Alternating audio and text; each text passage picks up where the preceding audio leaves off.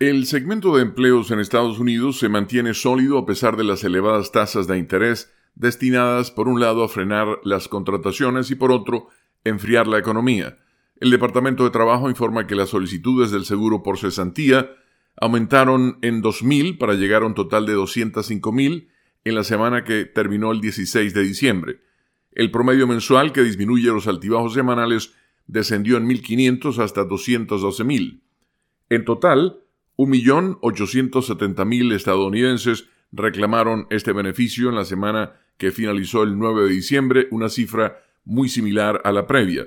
Este es un indicador de los despidos y se ha mantenido en niveles extraordinariamente bajos a pesar de las elevadas tasas de interés.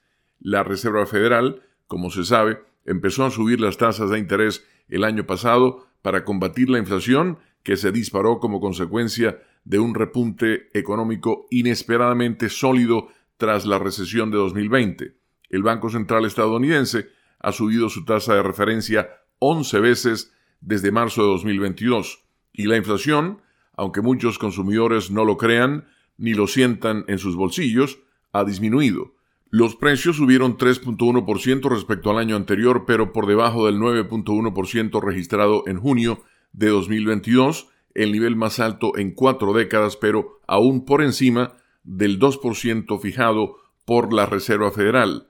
El organismo emisor estadounidense ha dejado las tasas sin cambios en sus tres últimas reuniones, la última la semana pasada y ahora prevé recortarlas tres veces el próximo año.